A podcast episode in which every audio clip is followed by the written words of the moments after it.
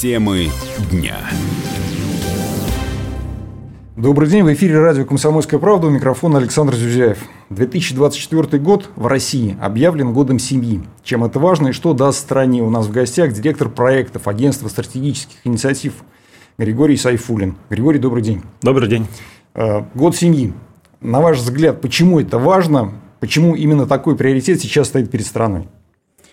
Я думаю, можно три смысла обозначить. Во-первых, сегодня вопросы демографии для страны важны как никогда. Мы видим убыль населения, к сожалению, превышение смертности над рождаемостью, и в целом будущее нашей страны зависит от числа а, рожденных детей, и не просто рождения, но еще и воспитания детей в духе любви, в атмосфере э, родительского общения. И нам очень важно сейчас, чтобы создавались семьи крепкие, счастливые, даже многодетные, желательно. А, второй контекст. В эпоху перемен и испытаний всегда важно очень обрести надежное плечо рядом и тех людей, которые всегда любят, ждут, примут, помогут. И сегодня, мне кажется, семья является той ценностью, той средой, атмосферой э, для каждого человека, которая важна э, с позиции просто еще и принятия и развития. Ну и третьих, вопросы семьи, они всегда вечные. Тут не просто год семьи, неделя, день. Они всегда важны, и очень важно, что сейчас государство уделяет этому внимание. Президент объявил этот год семьи. Надеюсь, что он станет импульсом к тому, чтобы каждая семья почувствовала э, этот год семьи и год, может быть, семейного счастья для себя лично. А как это будет выглядеть? Какие основные мероприятия намечены в рамках этого года? Наверняка их много, но какие вы могли бы выделить особо? Пока списки формируются еще и планы у правительства, и, но мы знаем, что уже ряд регионов обозначил новые меры поддержки беременных женщин, семей при рождении ребенка, семей студенческих, многодетных семей. Многие организации общественные уже целую повестку для себя формируют, разные мероприятия. Немножко подождем, мы видим весь перечень, но я уверен, что по ходу года семьи будут появляться новые события, потому что люди, даже не просто те, которые занимают этой повесткой постоянно, но разные рода корпорации могут вводить разные меры поддержки для своих сотрудников. Э, средства массовой информации запускают Мы наверняка запустят участие, многие передачи. Вот, это очень ценно. Очень здорово было бы, чтобы этот год объединил всех нас вокруг нашей личной семьи и вот вокруг этой темы, чтобы каждый мог как-то здесь проявить свое участие для тех людей, которые вокруг нас рядом. Потому что даже в целом, вот слова у нас, мы чувствуем отец, отечество – родитель, род, родина. Это же не пустые взаимосвязи. Здесь в целом мы понимаем, что мы, может быть, как общность, как народ, э, семья семей. То есть общение людей, которым близки единые ценности и общие устремления в будущее. Мер поддержки для семей с детьми сейчас довольно много. Э, какие, как бы вы могли оценить результаты их? Результаты на табло. Вот как обычно говорится, мы понимаем, что сегодня ну, есть... Ну, получается, не очень, наверное. Да, то есть, с одной стороны, много внимания уделяется, с другой стороны, мы чувствуем огромный потенциал к тому, чтобы даже при текущих э, мерах поддержки, при текущих ресурсах, на них выделяемых, можно настроить их так, чтобы они были более значимы для каждой семьи. При рождении детей, при их воспитании, решении жилищных вопросов и так далее. Это во-первых. А во-вторых, конечно, учитывая сегодняшние вызовы и сложности с рождением детей для многих семей, нам важно здесь создать новые дополнительные условия. Я бы выделил для себя вот ключевую задачу, на мой взгляд, по трем аудиториям. Первое – это семья студенческая, когда угу. создается и есть противоречие образования, профессия, семья, нужно многое совмещать. Еще важно выстроить систему поддержки такую. Вторая часть это семья в первые пять лет семейной жизни, это мера не столько материальная, сколько необходимая для укрепления семейных отношений, потому что у нас на каждые 100 браков 70 разводов, и половина из них в первые пять лет семейной жизни. Важно здесь поддержать семьи, выстраивать взаимоотношения. Это могут быть разные образовательные проекты, службы консультирования, сообщества и так далее. И третья часть, самая, может быть, значимая – это поддержка семьи, вот такой уже большой, многодетной, при рождении четвертого, пятого и последующих детей. Потому что у нас сегодня есть федеральные меры поддержки на первого, второго, третьего ребенка. В регионах есть отдельные практики, но в целом семья – это факт, который нужно признать. При рождении четвертого и последующего ребенка сталкивается с минимумом возможных мер поддержки, к сожалению, но при этом с большими потребностями в их в их принятии. И это очень важный контекст для нас.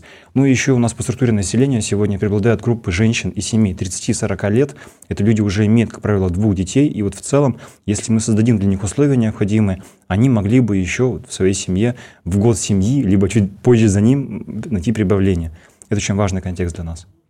Фишка оси в том, что вы находите лучшие практики в разных регионах, а потом масштабируете их. Э, какие три лучшие региональные практики по поддержке семей вы могли бы озвучить, выделить?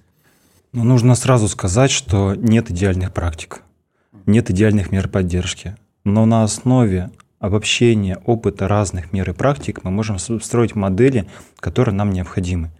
А среди практик я бы выделил вот такие общественные да, практики. Это меры медико-социального сопровождения беременных женщин. Многодетная беременная – формат, когда женщина может за один день пройти обследование у врачей в поликлинике э, с тремя и более маленькими детьми.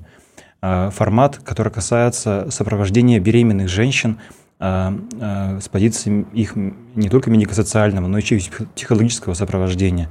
Это их консультирование, снятие некоторых, может быть, страхов, подготовка к рождению детей и так далее. А я бы выделил практики, которые касаются образовательной подготовки к семейной жизни молодежи. Потому что вот семья начинается, даже многодетная в молодости, вообще семья человека начинается в детстве. Мы усваиваем модели поведения наших родителей, и нам важно, если такого примера вдруг нет, либо по каким-то обстоятельствам не получилось отношения выстроить самостоятельно, создать среду, где молодой человек мог бы приобретать необходимые знания, компетенции для его семейной жизни. А это помогает? А, мы видим такие практики. Мы сами даже реализуем образовательные программы в этой части с 2012 года. И мы видим, что востребованность, вот сами люди говорят о том, что для них это полезно. Есть у нас даже, даже примеры, когда человек прошел программу 8 а, лет назад, у них уже родился четвертый ребенок, и они отмечают спустя время, что тот опыт для них был полезным. Вот это самое ценное для нас. То есть речь о том, что если мы сможем, вот вопрос в деталях, если мы настроим практику таким образом, которая ориентирована на человека, это приносит свои плоды.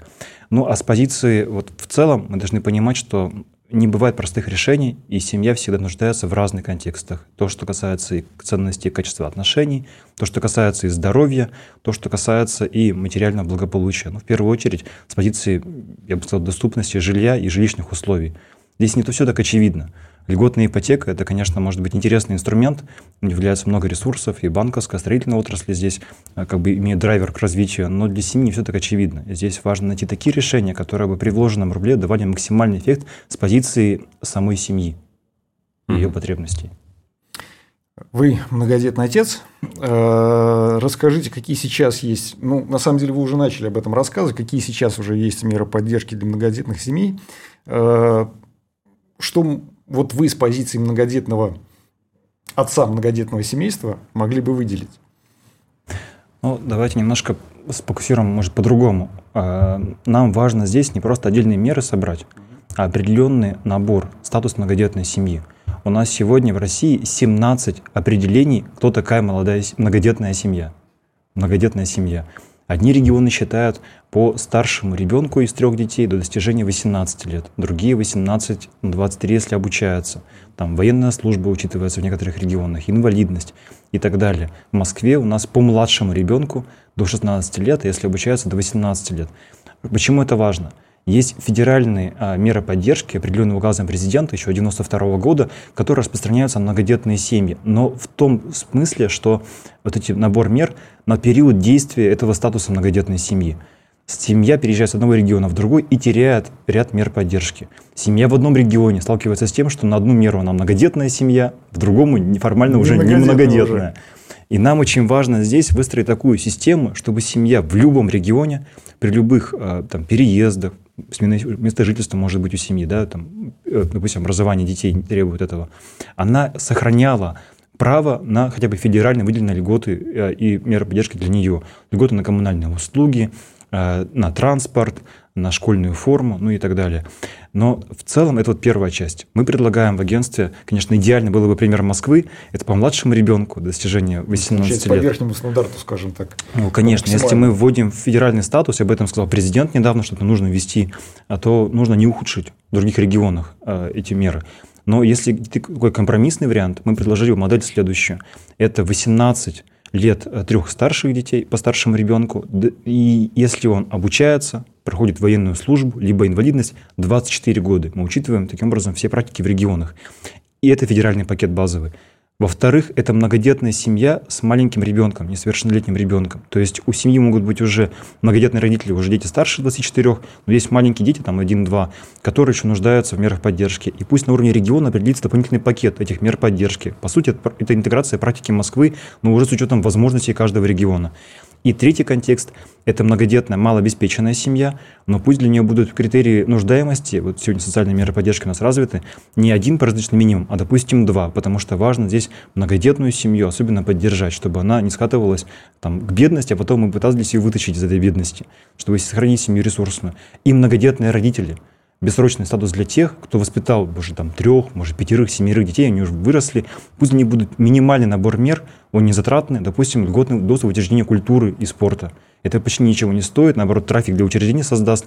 Но мы подчеркнем то, что для семьи, для страны важна каждая семья и труд каждого родителя многодетного, он важен для нас. Вот в этом смысле я предложил вот в таком э, дискурсе смотреть, чтобы меры федеральные и региональные, они состыковались с тем, что был федеральный значимый статус мер многодетных семей, а прибравшись в этом во всем, уже вводя новые дополнительные меры поддержки, которые здесь, безусловно, будут необходимы.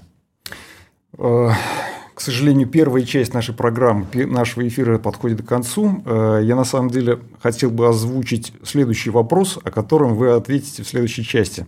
Какая еще помощь могла бы быть полезной, чего не хватает, чтобы число многодетных семей у нас еще больше росло и приумножалось. А нашим слушателям напомню, что в эфире радио «Комсомольская правда» наш гость, директор проектов агентства стратегических инициатив Григорий Сайфулин. Оставайтесь с нами, буквально через несколько секунд мы снова вернемся в эфир. Темы дня. Добрый день, в эфире радио «Комсомольская правда», у микрофона Александр Зюзеев. У нас в гостях директор проектов Агентства стратегических инициатив Григорий Сайфулин. В первой части говорили о годе семьи, о семье, как ее поддерживать, о многодетных семьях и так далее. Какая еще помощь могла бы быть полезной, чего не хватает в нашей стране, чтобы число многодетных семей у нас росло? Я предложил бы такую э, парадигму. Нам важно, во-первых, выстроить прогрессивный характер поддержки всех мер поддержки. Чем больше семья, тем больше поддержки. Люди должны это чувствовать. Это может транслироваться в любых контекстах. Например, материнский семейный капитал. Чем больше семья, тем поддержка возрастающая. На первого ребенка у нас сегодня порядка 600 тысяч рублей, там с индексацией будет сейчас. На второго ребенка 180, если на первого получили. На третьего мы сейчас имеем до конца года, вот этого сейчас пока еще не продлили, выплата на погашение ипотеки 405 тысяч рублей. И все. Федеральных мер поддержки. А нам важно выстроить модель, когда семья получает поддержку возрастающую. Камчатский край. Чем больше семья, тем лучше материнский семейный капитал. Республика Мордовия, регион небогатый, там 120, знаю, 125, 150. Ну вот видите, вы, вы точно знаете.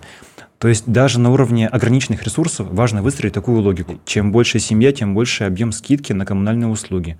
Можно выстроить льготную регрессивную ставку по ипотеке. Чем больше у тебя семья, тем меньше ставка и так далее. То есть нам важно выстроить здесь модель, когда семья, которая априори нуждается в большей поддержке, это учитывала. Между прочим, эта идея не новая. В Советском Союзе как раз это было реализовано, и по нынешним вот средствам, если перевести интеграцию, семья с пяти, при рождении пятого ребенка получала выплату порядка полутора миллионов рублей, вот если сегодня перевести.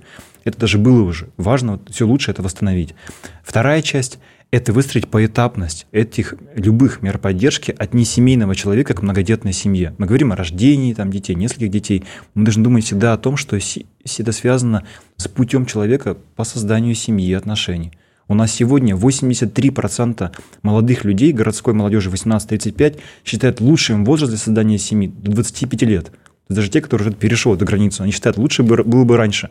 Но треть молодежи, это старше 30 лет, находится вне брака и даже вне разных партнерств. То есть получается вот ключевой запрос. Мы все хотим любовь и семью, любимого человека, семейное счастье, но не получается. Важно помогать эту систему выстраивать людям, создавать условия для общения, необходимые компетенции, чтобы они создавали семью и дальше уже рождали первого, второго, а, третьего, и дальше уже в зависимости от желания людей их э, есть возможностей. И вот очень важно эти возможности для всех других людей создать. И важно учитывать, что э, здесь, конечно, ценности всегда имеют главенствующую роль. Э, традиционная, допустим, образ многодетной семьи, религиозные установки, но важно здесь просто обеспечить хотя бы качество жизни для каждой семьи. Любая семья, прежде любого ребенка, нуждается в такой поддержке. Нам важно эти условия создать. Вопрос о ценностях. Мало родить ребенка, надо его еще правильно воспитать. Конечно. А, и здесь каждый родитель часто действует по наитию, по каким-то старым своим лекалам, по советам родни даже бывает. Где найти проверенную информацию о том, как вырастить и воспитать ребенка? Я думаю, что ни одна, даже самая идеальная книга не даст возможности родителю вот, универсально там, создать э, возможность для идеального воспитания детей. Всегда это личный опыт, личное ощущение, потому что все мы очень индивидуальны. Но общие правила, конечно же, есть. Я бы даже немножко оттолкнулся. Мне кажется, что ключевой фокус, лучше, что мы как родители можем дать своим детям, это любовь между нами, между супругами. Чтобы они видели этот пример, понимали, что как папа любит маму, учились этим моделям, неосознанно усваивая эти модели поведения. А, и вот в этой атмосфере любви между нами мы могли создавать и среду воспитания наших детей. Это очень важный контекст, вот самый основной. Второй контекст, конечно, это среда диалога и общения в семье – Бывают разные, может быть, ссоры, какие-то, может быть, испытания.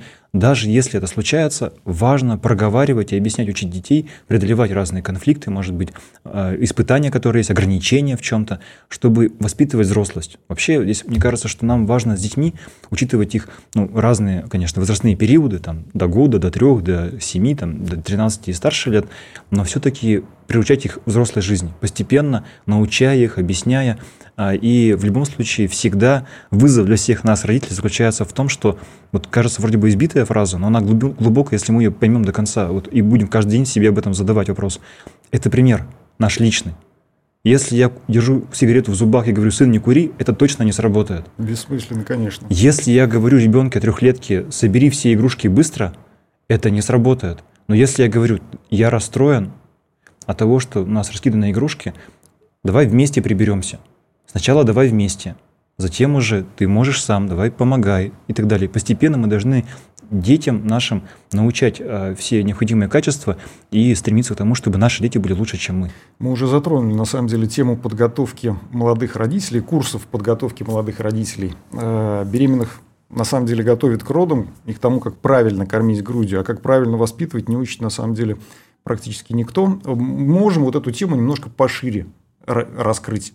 Здесь всегда важно учитывать запросы людей. И если выстроить сразу в программу, то, что, например, мы реализуем с коллегами, заключается в следующем. На первом этапе мы со школьниками, со студентами не говорим о семье, говорим в целом о ценностях жизни, целеполагании, как совместить профессиональные устремления, э, какие-то желания и э, ценности семейных взаимоотношений. Может быть, и другие какие-то могут быть еще идеалы дружбы, служения Родине, веры и так далее. Вот в целом просто целеполагание – Второй контекст касается понимания того, вот мы говорим любовь, семья, а что это такое? Чем отличается любовь от влюбленности? Вот у нас в русском языке я все люблю. И маму, и кошку, и книжку, все что угодно. В испанском, например, языке у них есть текеру, те амо. Текеру – любить, брать, использовать. Те амо любить, дарить, служить. Это же очень разные контексты между собой. Если мы говорим вот в целом о том, что отношения закономерно проходят цикл, и невозможно полюбить человека с первого взгляда. Влюбиться можно, но не полюбить.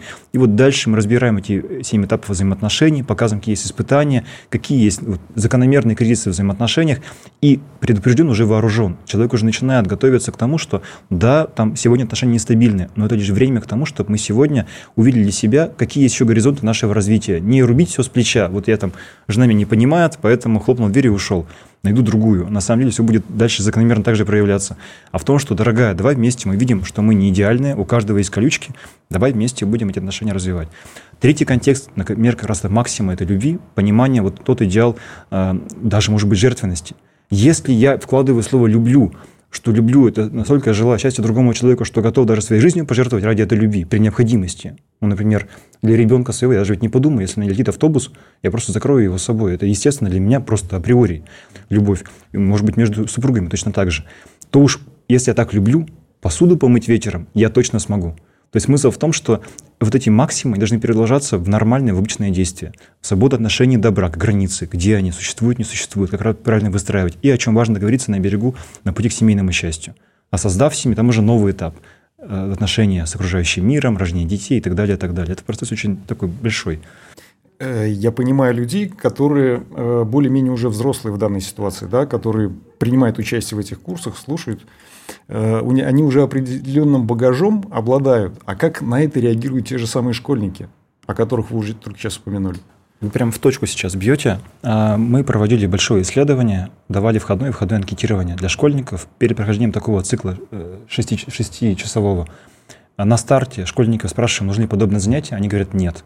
Проходит цикл 6 занятий, они даем контрольную анкету, рост вовлеченности, востребованности подобных занятий в три с половиной раза. То есть по ходу общения человек понимает, что это необходимо. Но мы же ведем речь не о том, что какие-то лекции, назидания, там пришел человек с важным видом и всем рассказывает, как, как жизни там учить. А это интерактивные форматы, это игры, это упражнения тренинговые, это семинарские обсуждения. То есть сам по себе формат, он востребуется в ходе самого общения. И очень важно здесь не просто э, подготовленный лектор с позиции книжку выучил, а носители живого опыта и ценностей. Что бы вы сказали тем, кто не решается завести ребенка, боится ответственности, бессонных ночей, памперсов, бесконечных вопросов и так далее? Кратко ответить? Да. Все будет хорошо. А если чуть пошире? А если пошире, когда человек э, еще не родил ребенка, у него не было опыта общения, то возникает много страхов. При рождении ребенка, поддержав его на руках, понянчив, поцеловав сладкую макушку, конечно, будет бессонная ночь и прочее. Но вот это само ощущение сладостных вот этих объятий детских, оно дает столько сил, что все другие проблемы, они улетучиваются.